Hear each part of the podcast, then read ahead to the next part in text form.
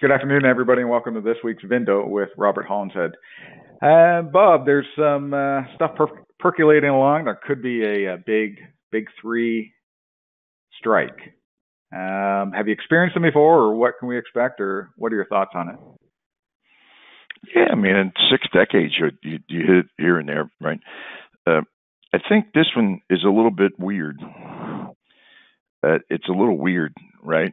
Um, because uh, you know, we were just coming out of the other thing of, of three years of insanity and, you know, no cars, no inventory. Now all of a sudden everybody's piling up inventory. Now everybody's trying to give cars away again, uh, which is inevitable, right? Because as soon as you start piling up cars and you look out your window, you want to vomit because you can't park your customers' cars. There's so many cars on the lot. So when went past a dealer down the street from me going, you know, you can't park another car in a lot. So um, that being the 180 opposite of what it's been, you know, and you have different, in many cases, different managers that uh, are now working there that weren't working there when things were normal and then went crazy. Now it's not normal again. Now you're going to actually recognize the personalities and the skill sets. So like nobody fights when there's big money in the bank and you know nobody's sick and things. Everything's everything's good. It's only when something goes wrong that uh, you start to reveal. Like, you, do you want to have this? Do you, you want to be with this cat when when somebody starts throwing hands and you're in a fist fight, or somebody going hightail? Right. So, um, in my estimation, you know, the strike in is, in a certain way is is going to postpone the um, the revelation of who you actually got uh, operating your dealership and the modus operandi and so forth. Another thing, when you think about this, today it's the prices of cars are really the prices of a small house, right? You buy a row house in Kensington for eighty-seven thousand, but the pickup truck is one hundred twelve. You know what I mean? So, like it's uh, it's a little weird. So every time you're looking at a Navigator out on your lot, it's that, that's not thirty-eight thousand or fifty-two thousand or something. That's a row house in in West Philadelphia is what you're looking at there. You know what I mean? Um, so it's not floor plan; it's a mortgage payment. You're and the mortgage payment you're paying is what I don't know. I guess they're paying eight percent or something.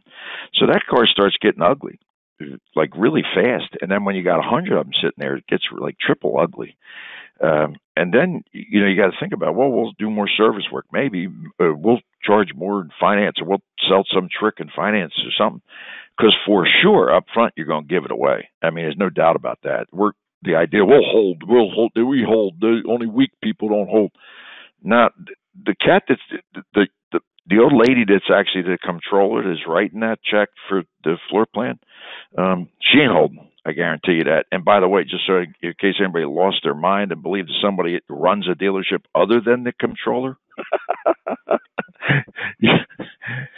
I don't I don't think you're paying attention to how things work, right? When that lady starts screaming, um, everybody gets a chill up their backside, and uh, they will do the dance. You, you, you see what I'm saying? There's no question in my mind about that. Uh, the big shot walking around out front with the fancy loafers and so forth that is the owner of the GM or something. Um, um, um, he's definitely paying attention to what that person in, you never see that's sitting behind the desk back there somewhere, uh, what they're telling, and that floor plan check um, is starting to be like for real. You know what I mean? It's um, that has a lot of like repercussions all the way across the thing, including uh, well, we don't wholesale cars. No, you definitely going to be wholesaling cars. You, there's no question about that because you ain't got no place to park cars. Uh, let alone start talking at we retail everything thing, and you ain't even close to being the best end user. It's really weird you know, this morning I woke up, I looked at my machine, and there's like eight or ten cars that we sold. Eh, you know, and of course, you know, it's a car that came from a brand that it's their brand. Uh, you know, let's just say it's a pick a name out of the hat. It's a Rover, right? And um, we bought it from a Rover dealer, and it's a low mileage, good color, you know, a white one with twenty thousand miles. And you go in AccuTrade and take a look. You know, they were asking eighty-seven thousand for it in June, and then in July it was eighty-two thousand, and then in in in August it's it, it turns out to be eight thousand less, and then all of a sudden it's it's sixty-seven thousand. Well, we paid seventy-two thousand. You follow me? Wholesale, of course, anybody would know that. So that means a dealer and a, and a big brand dealer with a big brand, right, is asking seven thousand less retail than what we would pay for it wholesale as a commoditizer, and sell it the same second for a three thousand dollar advance. So that means that car got sold nine thousand dollars over the retail ask of a brand specific dealer. That's only one example, but it happens all day, every day. Um, you know, it takes you to the point where you stop and think about things. It's it's really weird. You know, the wholesale market is, is gargantuan. It's massive. Nobody thinks about it or knows about it because it's behind the thing, and only a few people participate. But new car dealers don't even participate in auctions.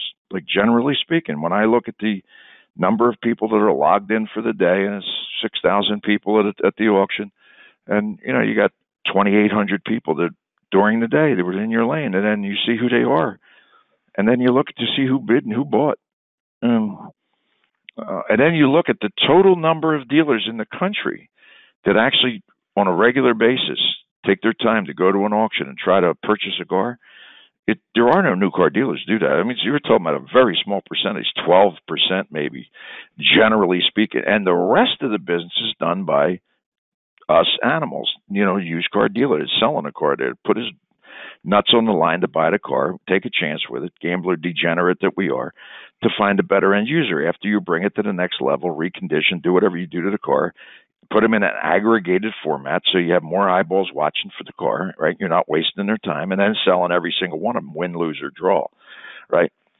But who's who's actually participating? Um, you know, statistically, in our case, it's a very, very, and we don't sell junk. It's not like we're selling 110,000 mile slugs.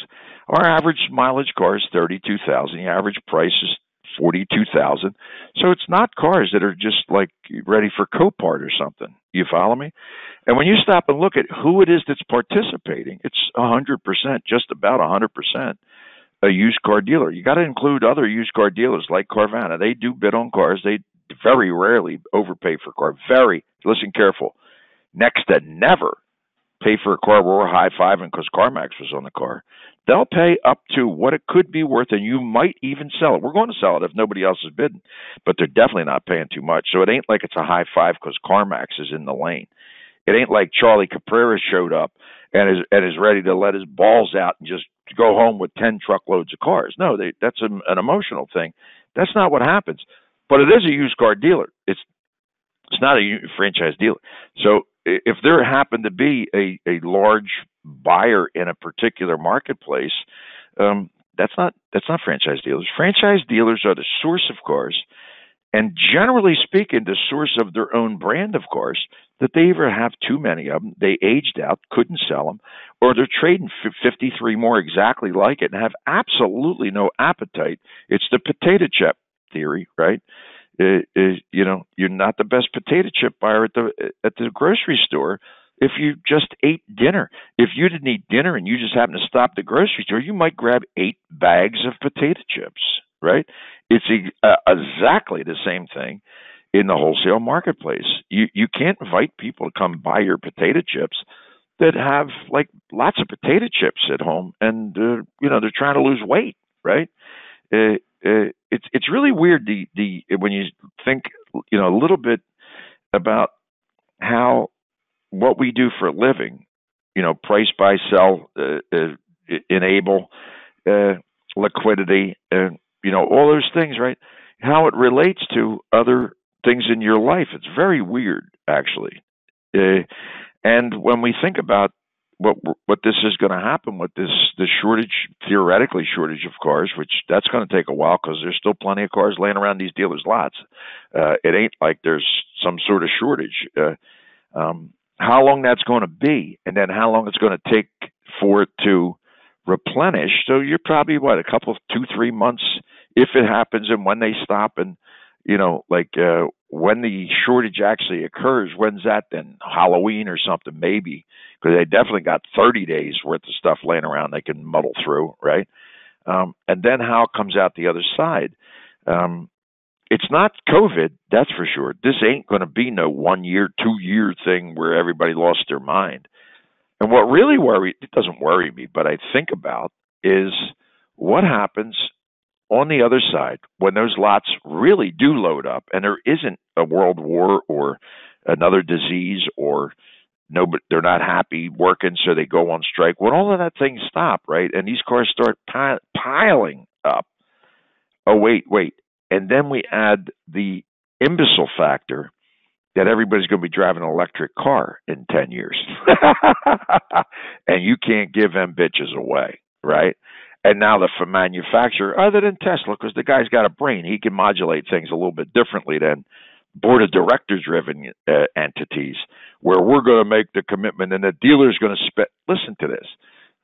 Very dear friend of mine, a Ford dealer, like like a friend, not not cars, but a friend, right? Uh, so no guarded conversation. They're, they're they're making them pay a million bucks to put the charging station in for cars that they can't sell. Nobody wants them. Um, think about that. So it's a dealer. It's a guy. He's, he's you know not gigantic, but he ain't small, and uh, he's pulling a million out of his pocket. And don't forget, it's eight percent interest when you start playing around with the cash, right? So, and now you're putting in things that nobody cares about. That's a difficult uh, pill to swallow, Sean. Don't you agree to that? I mean, if I'm in his shoes and you're sitting there looking at uh, cars up the gazools stacked on top of one another, can't park cars because they're, they're they're jammed full of cars, and now you got the manufacturers making things that nobody on earth wants, uh, or a very small percentage of people that are going to save the world, right? Uh, uh, are going to buy, and you got a competitor like Tesla that is a complete wild man that could absolutely change the price of his cars any day. He feels like it to crush you, to crush you. You follow me? In other words, it, that don't look like a really interesting scenario to me. That's weird. Uh, um, I don't know. Just things that are floating through there. Probably nobody gives a flying piss about it, but uh, that that was on the on the top of the head this morning, Shawnee. I, what do you uh, think, I'll just, uh, I'll just add one more thing to uh, dealerships converting over. So we always sell a bunch of uh, forklifts every year for a big industrial warehousing company. Anyways, all of a sudden popping in the lanes are these franchise stores starting to buy these forklifts because they got to move the batteries around their lots, right? So, uh, do they need them? Who knows? But uh, they're stepping up and buying them. So just just another uh, an aside. So they're getting prepared to move the batteries around, right? That's exactly right. Yeah. Yeah. That's so, interesting. Anyway, so, uh, yeah. in your neck of the woods, Shawnee, are, are are people like just can't wait to get their electric car in their driveway, or is it kind of the same thing that I see everywhere I go? Nobody cares. Uh, is it is it uh, you have more environmentally theoretically environmentally astute people in, in uh, up in your neighborhood?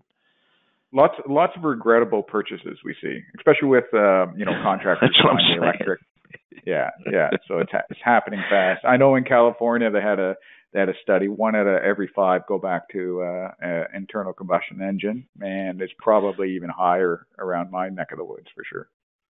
Yeah, it's uh these are these are like cards that are being thrown on the table, man. That I don't think anybody can predict. Nobody's smart enough. Uh, God couldn't predict what's going to happen, but to me, it keeps a certain degree of uncertainty in everybody's brain that is not necessarily good for, uh, um, um, you know, your mental well-being when you're invested in a business or you're or you're doing business. I don't know. It's a little weird. All right, yeah. my friend. Thanks, Everybody Bob. have a, a a lovely week if it's possible. Have fun.